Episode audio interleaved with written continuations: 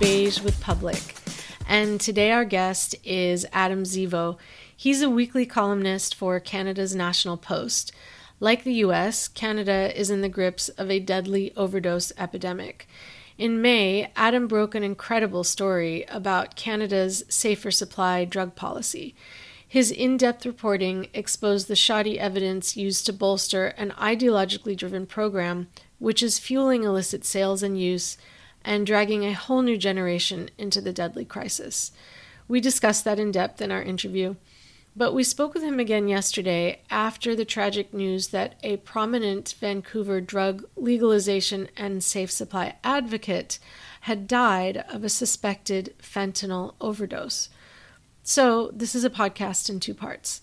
Adam helps us make sense of the headlines and move past the propaganda to understand how Canada's drug policy is actually impacting its citizens. I know you're a columnist of the National Post and you're from Toronto, right?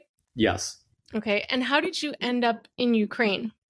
Well, um, I had been a columnist for about a year and I had a day job as a corporate copywriter. And in my 20s, I had been a social activist. I'd done an LGBT activism campaign. I did COVID food relief. And in the corporate world, I felt unfulfilled.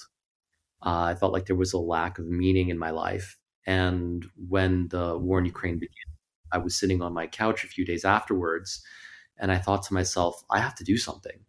You know, I can only do so much as a columnist for this paper uh, while in Toronto, but it's not enough.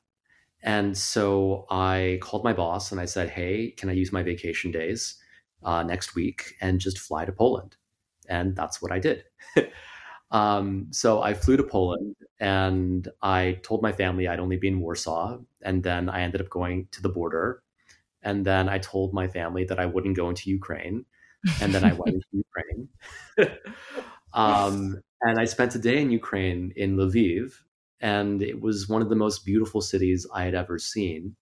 And I promised myself that I would come back and report on the country more thoroughly. So, about a month after I came back to Ukraine for a two month trip, uh, I asked my workplace, my day job, if I could work remotely during that time. They said no. So, I handed in my resignation and I spent two weeks touring the country uh, all throughout it, you know, from the west to the center to the east. I got shelled in Kharkiv, which was stressful. um, and in my final week, I was in Odessa and I was waiting to go to the city called Mykolaiv, which was on the front line at the time. And I couldn't get there. I couldn't get permission because I had only a bulletproof vest, but not a helmet with me. And so I had a week free and I ended up just, you know, hanging out and I met my partner at the time. Well, I, I met this guy. Um, and so you fell in love in a war zone, basically? Yeah, you know, it happens. Dramatic. yeah, no, so it was it was it was a beautiful experience. And mm-hmm. and I saw him every day and he was the most lovely person I've ever met. And on the final day, I said, I don't know if I'm ever going to see you again, but this time that I've spent with you, I've cherished so much. And I told him not to wait for me. Um, and then lo and behold, I came back to Ukraine two months later and we moved in together. Wow. I see, I see like a, a movie deal in your future. It would be interesting. I mean, we've had some very fascinating experiences. We spent we spent the winter together, you know, in a in a city where there was no electricity most of the time. Right. So we had electricity maybe 6 to 9 hours a day in 3-hour blocks that were not predictable. So, you know, it would be 9 p.m. We wouldn't have electricity all day and then suddenly all our electronics would turn on and we'd be like charge everything and we'd go and plug everything in. Um, but we had each other, which was nice uh, especially in the nights when there were missile strikes and you could hear the explosions, which you know we got used to, but obviously it's it's not optimal. and you'd never experienced anything like that before, I guess. You're you're from Canada. You've just lived in Canada. Yeah, I mean, this was all very new to me. I, I sort of just showed up in Ukraine, um, and most you know people most reporters who are on staff i'm not on staff but you know many of these reporters they have security and they have fixers uh, but there's a large group of freelance reporters like myself who just go there and then you just rent an airbnb like in kharkiv which was being shelled every single day when i was there last may uh, may 2022 um, you could get an airbnb well, tell me how you got involved in reporting on the drug crisis in Canada. So, Toronto has had a problem with homelessness. Uh, I mean, it's a long-standing problem, but it got a lot worse during COVID, as it did for many cities in North America. And I lived in the gay village, which historically has been an economically distressed area with a lot of crime. And a encampment popped up just beside where I lived and it was awful. It was really awful. My balcony overlooked it. I'd hear people fighting all the time, violence. Uh, I would tell you know my friends to not exit from certain doors because people were tweaking out. I had people close to me be assaulted. Uh, I didn't feel safe sometimes, and you know I'm a bigger guy, and so I wrote about that. And as I began to write about crime, that became somewhat of my beat at the newspaper. And last autumn, I wrote about uh, this issue again, but in the context of Vancouver. And a local doctor by the name of Dr. Julian Somers reached out to me. And he had concerns about safer supply because he had done an evaluation of safer supply research and found that most of the research was flimsy and insubstantial. And he had been harassed into silence because of that and censored. So I wrote an article about that, which came out January 2nd. And after that, I ended up connecting with, you know, over a dozen addiction experts at that time uh, who spilled the beans on what a disaster this program has actually been. When it comes to the worsening opioid crisis, the Canadian government's official narrative is that toxic supply is responsible for overdose deaths and the solution is safer supply. But you've reported in depth you had a 10,000 word article right on this policy approach and you make the argument that it's failing and making the crisis worse. Um, can you take us into your reporting and tell us what you found including from the government's own data Sure. I mean, so just to summarize the whole issue, uh, safer supply is the strategy that attempts to dissuade drug users from taking potentially tainted illicit substances by providing them with free government funded alternatives. Uh, so, when it comes to opioids, that means giving them pharmaceutical opioids, typically something called hydromorphone, which is a drug that is as potent as heroin. So, the government claims that this reduces overdoses and it reduces deaths. But what I learned is that a significant portion, if not like the vast majority of the hydromorphone given away for free by the government is actually sold on the streets so that drug users can purchase fentanyl. And the reason why this happens is that though hydromorphone is as powerful as heroin, it's only one tenth as strong as fentanyl. So, for a fentanyl user who has a very high drug tolerance, hydromorphone almost invariably fails to get them high. So, it's not a drug that they want to use. So they'll take just enough so they can pass urine tests and then they'll sell the rest. And they'll sell it at dirt cheap prices because it's free and because everyone else is selling it. As a result, uh, addiction physicians in five different cities, now six different cities, because I just spoke with someone else earlier this week, mm. uh, have verified that the street price of hydromorphone has collapsed by 70 to 95% in cities where safer supply programs are present. Now, we have to keep in mind that hydromorphone is not being sold to, you know, hardcore drug users because they can already get it for free and they have high opioid tolerances so the drug is not really suitable for them. It's being primarily sold to people who are opioid naive or who have not been using opioids for a while. So what that means is that it's going to youth and it's going to people who are in recovery. So it's been creating this new wave of addiction that has been particularly disastrous for young people. And the government is aware of this to some extent. Uh, a 22 a report from March 2022 acknowledges the problem that hydromorphone doesn't actually get fentanyl users high. But outside of that, the federal government and the British Columbia government, British Columbia is our western province here, um, they're denying that there's a problem. And they seem to be misrepresenting the evidence base for this program to the public. I did read somewhere that although the majority of overdose deaths tend to happen in uh, middle aged men, that the fastest growing group or one of the fastest growing demographics of people experiencing severe overdoses is, you know, youth demographic. So why is this so consequential in light of that? Well, I mean, I think that it's always consequential when youth are pulled into addiction and have their lives ruined. Uh, we see that overdose deaths are only increasing in Canada. And mm. it's a crisis that needs to be addressed, and it needs to be addressed with real solutions not quasi solutions like safer supply. Um, you know, all across North America, people are scrambling to fix the opioid crisis.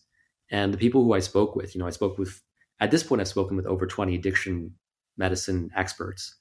You know, we all acknowledge that harm reduction is needed, whatever that looks like, and that a solution is needed.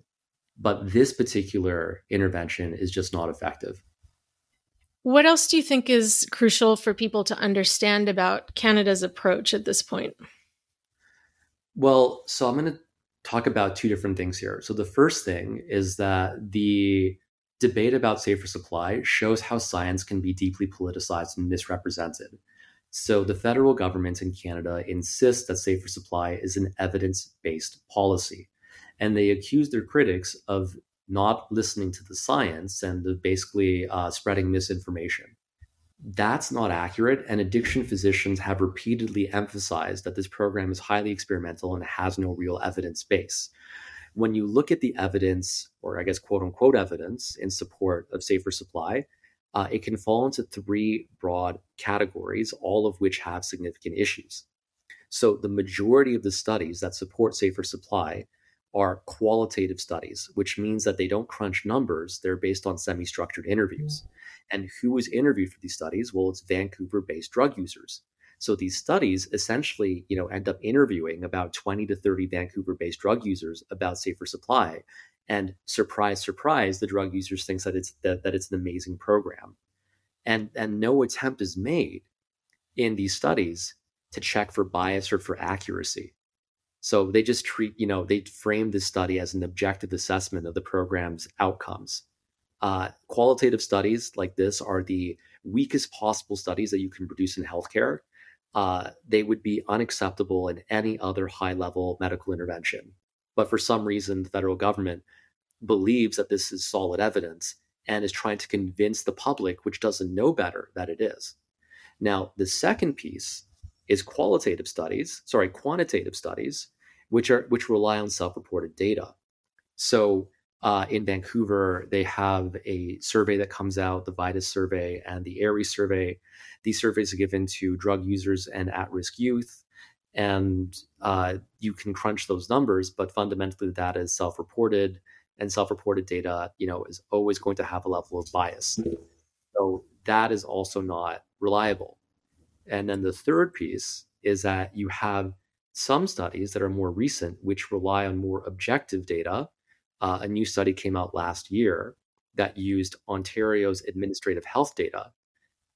But here's the problem safer supply programs, they don't just give out free hydromorphone. They also provide patients with access to additional support systems like specialized medical teams, social supports, housing supports. And so these studies, which use more objective data, make no attempt to distinguish, or sorry, to investigate whether positive outcomes come from the free hydromorphone or from all of the other things that are given to these program participants. And you know, it would be obvious that you would want to try to figure out what is contributing to these positive outcomes, but the researchers just aren't doing mm. that, which to me suggests either incompetence or politicization. And you really are going against the official government narrative here because this narrative is in it's in every press release. It's it seems to be filtered through, you know, most of the media in Canada. Um, what does that feel like. It doesn't seem like it's fun to go against the official narrative in Canada. it's not fun. And I wish that I wasn't the primary reporter doing it. I mean, mm-hmm. yes, to a certain extent, you know, this is a bit of a journalist's dream, right? To get the scoop on a significant story. But from a moral perspective, I wish that more journalists were taking a more critical approach to this and, and, doing their jobs. I think a lot of reporters in Canada are not doing their jobs correctly when it comes to addictions policy. Uh, and it's not nice when you have, you know, the associate health minister accusing you of spreading disinformation it's not nice when you have the chief coroner of the of British Columbia, uh, you know, uh, indirectly referencing you when they're condemning divisive or fear-based rhetoric. Most of my evidence comes from interviews with addiction medicine experts who are on the ground and witnessing this firsthand. Right. Right. And then the government and you know safer supply proponents have tried to dismiss this as anecdotal evidence, and they say, well, mm-hmm. you know, what can we actually learn from that? Uh, but addiction physicians have pointed out that typically medical scandals are first noticed via anecdotal evidence. You know, on the ground experts start to see these things, and then data is collected to measure the scale of the problem. But the government is just not doing that. Now, no matter how much criticism I get, I feel okay because I constantly hear from addiction medicine experts how they support my my reporting and they're appreciative of it they're afraid to speak out because they feel like they're going to be subject to harassment or they're going to face professional retribution. But I know that in a year or two or three years, uh, I'll be vindicated and people will realize what a clusterfuck this whole thing has been. Do you see the tide kind of turning already a little bit? Yes. and um, there's some things that like okay so for example after my report came out uh, the conservative government uh, tried to pass a motion to defund safer supply and put that money into treatment and recovery uh, that didn't pass because the conservatives didn't have the votes you know they're an opposition party uh, but the very fact that they were able to do that you know is very different from what they were able to do six months ago when that evidence base that i had provided wasn't there the bc government has, sorry, British Columbia government has initiated a review of the Safer Supply program and is now reviewing the distribution of hydromorphone. Uh, just a few days ago, the BC government also announced that they were going to begin funding opioid agonist therapy, which is a more traditional recovery oriented system, sorry, treatment for everyone. So showing that they're moving away from, you know, fetishizing harm reduction to moving back towards treatment and recovery. Uh, I guess I'll give you a little bit of background here. Uh, so I had heard from a contact, and I can't verify this, uh, that after my report came out, that some high level officials in BC, I'm not going to name exactly who they are, had an emergency meeting, uh, bringing together different stakeholders, and apparently they were scared shitless, and they were worried that there would be some, you know, I guess public inquiry into this at some point in the future and they decided to shift towards a recovery oriented system. Uh, I had heard this, you know, about a month and a half ago. Uh, obviously, it's just a rumor, so it's not something that I've been able to verify, which is why I don't include that in my reporting. But seeing the recent developments from BC and their shift in, in their policies, to me suggests that people are listening and they're trying to get ahead of this damage before it blows up in their faces too much. Can I ask you what is going on with the vending machines? Oh my god! Okay, that, I need to know. That is so so so fucked up. Wait, am I allowed to swear? I think so. okay, okay, that is vending machines is a totally fucked up situation. So, essentially, um, in Canada, we have opioid vending machines. There's about four of them, all of them located on the West Coast, and they distribute safer supply hydromorphone um, to you know program participants. And you know, supposedly it's a highly secure system. Uh, you have to have your hand scanned.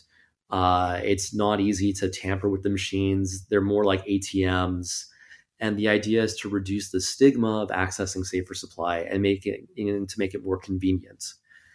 Now, back in January, uh, workers at a recovery center said that youth were accessing drugs from those from those vending machines. And you know, the owners of that company basically said, "Oh, you know, that's not true. Uh, it's very difficult to tamper with this. And you know, anytime we see diversion happening of our drugs, it's just compassionate sharing to people who are sick, you know, friends and family." Um, that narrative. How would they know actually, that? How would they know that? Well, because because their studies, the qualitative studies that I mentioned earlier, you know, that's uh-huh. what the drug use telling the researchers. They're saying, okay. oh, you know, when we give out the drugs, it's just because we want to share with our friends. Um, and then the government takes that at face value, which is absurd. It's and obscene. Right. Um, so, so the narratives used there were not accurate. And the main thing here is that it doesn't matter if the vending machines can't be tampered with, because the fact is that the the resale on the black market happens after the patient gets the drugs. So, if the vending machines can't, you know, prevent the person from selling the drugs after they receive it, then it's irresponsible, right? So that was already an issue. And then after my big report came out, I started to find out even more things that were wrong with this whole system. So it turns out that the organization behind this, it's a nonprofit called My Safe Society. It, was founded by a guy named Mark Tyndall, who was one of the uh, main drivers of safer supply and harm reduction policies in Canada.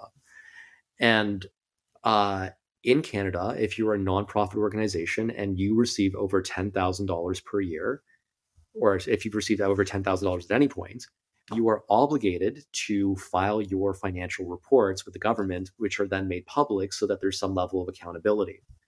Um, so, My Safe Society did not file their financial reports, and they never filed any of their, you know, necessary documents with the government. So there's almost no transparency there. You know, no member of the public, no journalist like myself can learn anything about the internal dynamics of this organization because they're not following federal law. Then I learned afterwards that they seem to have actually defrauded the government to some extent because uh, one of their one of their uh, directors from their initial board of directors is this woman named Dr. Andrea Sereda, and she's a big safer supply proponent. And she told me on Twitter that she has nothing to do with the organization. She's done no work with it. She hasn't seen any documents, and yet she's listed as a director. And she was listed as a director when they applied for funding. So they broke federal law. They falsely listed who was on their board of directors. And on top of that, and, and this is a thing which I'll report on later, uh, the person who was evaluating the program for the government, this guy named Dr. Thomas Kerr, is close associates with Dr. Tyndall. So Dr. Thomas Kerr, who recently released an evaluation of the MySafe program, which once again was qualitative, just you know interviews, you know praising this program, he's evaluating his friend's program. There's a conflict of interest there. And Dr. Thomas Kerr also faced serious allegations in the 2000s of having unresolved conflicts of interest and of falsifying research research that you know falsely claimed that harm reduction initiatives were working when they were not has there been any response to this? The My Safe Society thing? Yeah, you're reporting on the conflict of interest. Um, so I haven't spoken with the government about the conflict of interest yet, but I've been emailing Health Canada. So that's our, I guess, like our health ministry, uh, more or less. And um, they don't want to do anything. You know, they basically said that they're not going to penalize My Safe Society. Uh, they've asked that, you know, there's be some rectification, but there's no accountability whatsoever. Mm-hmm. Uh, so they've been, and they've been taking a really, really long time to answer my questions. To be honest, I feel a little bit stonewalled by them. So it seems like they're trying to minimize the damage as much as possible. That is my interpretation of their response. And there's no accountability. Now, after I reported all of this, I was contacted by someone who was concerned because there's another nonprofit that is receiving a significant amount of funding from the federal government uh, to do safer supply based in Ottawa that is doing the exact same thing. They falsely told the government that they made less than $10,000, giving the government the impression that uh, they don't have to file their financials. And then they never filed their financials, right? So that's yeah. another safer supply program, which is receiving millions of dollars and not meeting its legal obligations to be transparent about where the money is going. I mean, that's a pattern at some point that can't be denied. So I imagine that there will be a public backlash and people will catch on to this, right? I mean, we'll see. The problem here is that the safer supply people, they're really, really, really good at controlling the narrative to a certain extent, mm-hmm. right? So they continue to insist that this is evidence based and they're exploiting the public scientific illiteracy. And I know that sounds condescending, but you know, let's be honest. A lot of people don't know how to evaluate the quality of scientific research. So if they hear a whole bunch of high level officials saying we have studies, studies, studies, they're all peer reviewed, saying that this all works, you know, most people are not going to look into those studies and realize that they're just interviews with Vancouver based drug users. They're they're not going to do that kind of, you know, research. Um, on top of that, the federal government has backed this so much that many addiction medicine experts are concerned about retaliation if they speak up about this. So, you know, I have at this point interviewed over 20 addiction medicine experts. Only half of them will go on record. They're mm-hmm. all consistently scared, uh, not only because they worry about being harassed by safer supply mm-hmm. activists who try to blacklist critics or harass critics. They're concerned that they may lose access to grants or they may have their families retaliated against. One person who I spoke to, they had a relative who worked at a prominent nonprofit that receives federal funding. So there's a culture of fear. Is there any fear of a threat to their license or investigations? Um, I wouldn't say that level of fear is there. I mean, it, it's complicated. Mm-hmm. So they fear losing funding. Uh, when it comes to fear of losing, you know, their license or, or that level of, of uh, retaliation, uh, that goes into another issue, which is that many of the things that they talk about are things that they aren't always able to share. And, and what I mean by that is just before this interview, for example, you know, I got, I was interviewing someone, um, and they were sharing information with me uh, about what they were observing at a medical institute that they were working at. Um, but they cannot go on record because what they observed and what they were telling me, you know, they're not allowed to disclose due to confidentiality agreements, right? Because mm. these are patients. Right. Um, so if they go on record, then there's the possibility they'll be reprimanded for breaking confidentiality. Uh, or, for example, many people have said, oh, you know, my reporting is you know, anecdotes of people talking about other people's experiences. So secondhand anecdotes, because I'm not getting the stories directly from these patients. But uh, many of these addiction physicians, you know, they it would be unethical of them to to introduce me to their patients because then that applies a level of pressure to the patients to speak with the media and also it might end up you know breaking their confidentiality as well there are a lot of rules here that mm-hmm. prevent people from being fully open about what they're seeing, which is why they have to speak to me off the record, which is frustrating. Um, but it is what it is for now. And have you spoken to patients also? Are you trying to find people um, to fill in that part of the narrative as well? It's difficult. Um, yeah. So I've read a lot of the testimonials that have been given to researchers uh, regarding safer supply. Now, I was in Ukraine up until last week, so I haven't been able to reach out to patients. Yeah. Um, I'm working on it. It's hard. Um, and it's not my main priority right now mm-hmm. because those patients have had opportunities to give lots and lots and lots of feedback via all the qualitative studies that have asked them for their opinions and thoughts. The other stakeholders not being listened to. So I'm relying on those qualitative studies to some degree as an interim solution while I get all the other stakeholders. And once I mm-hmm. get all the other stakeholders, then I can move on to doing my own interviews with these, you know, with these patients. Um, one group of people that I'm really interested in speaking with, but they're really hard to access, are people who have, you know, substance use disorders who are going to treatments, who think that safer supply is not helpful right? Because they see what it's doing to their communities. Um, those kinds of people are not being listened to by the qualitative studies uh, and by the safer supply researchers. but they're also very difficult for me to access because you know I've asked these addiction physicians, can I speak with these people, and they say, well, I can't. I'm I, i am not permitted to introduce you. Um, so the only solution for me would be to, you know, maybe go to uh, an area where there's rampant drug use, and you know, you know, go undercover or something like that. But then that puts me at in risk.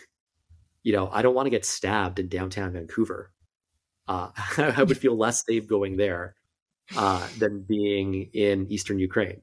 To be honest, if I was, you know, wow. um, very open about what I was doing, and many of these people who are uh, homeless and addicted and they don't like safer supply, they're concerned about speaking out because they're on the street, they're vulnerable. So if you're disrupting a system where you know there's a lot of money flowing and there are gangs involved because gangs take this hydromorphone and they sell it all across the country and they sell it to the states too you know you put yourself at risk no one wants to no one wants to have a target on their back by criticizing safer supply while surviving on the streets We've reached the end of this episode of the free version of Public's podcast.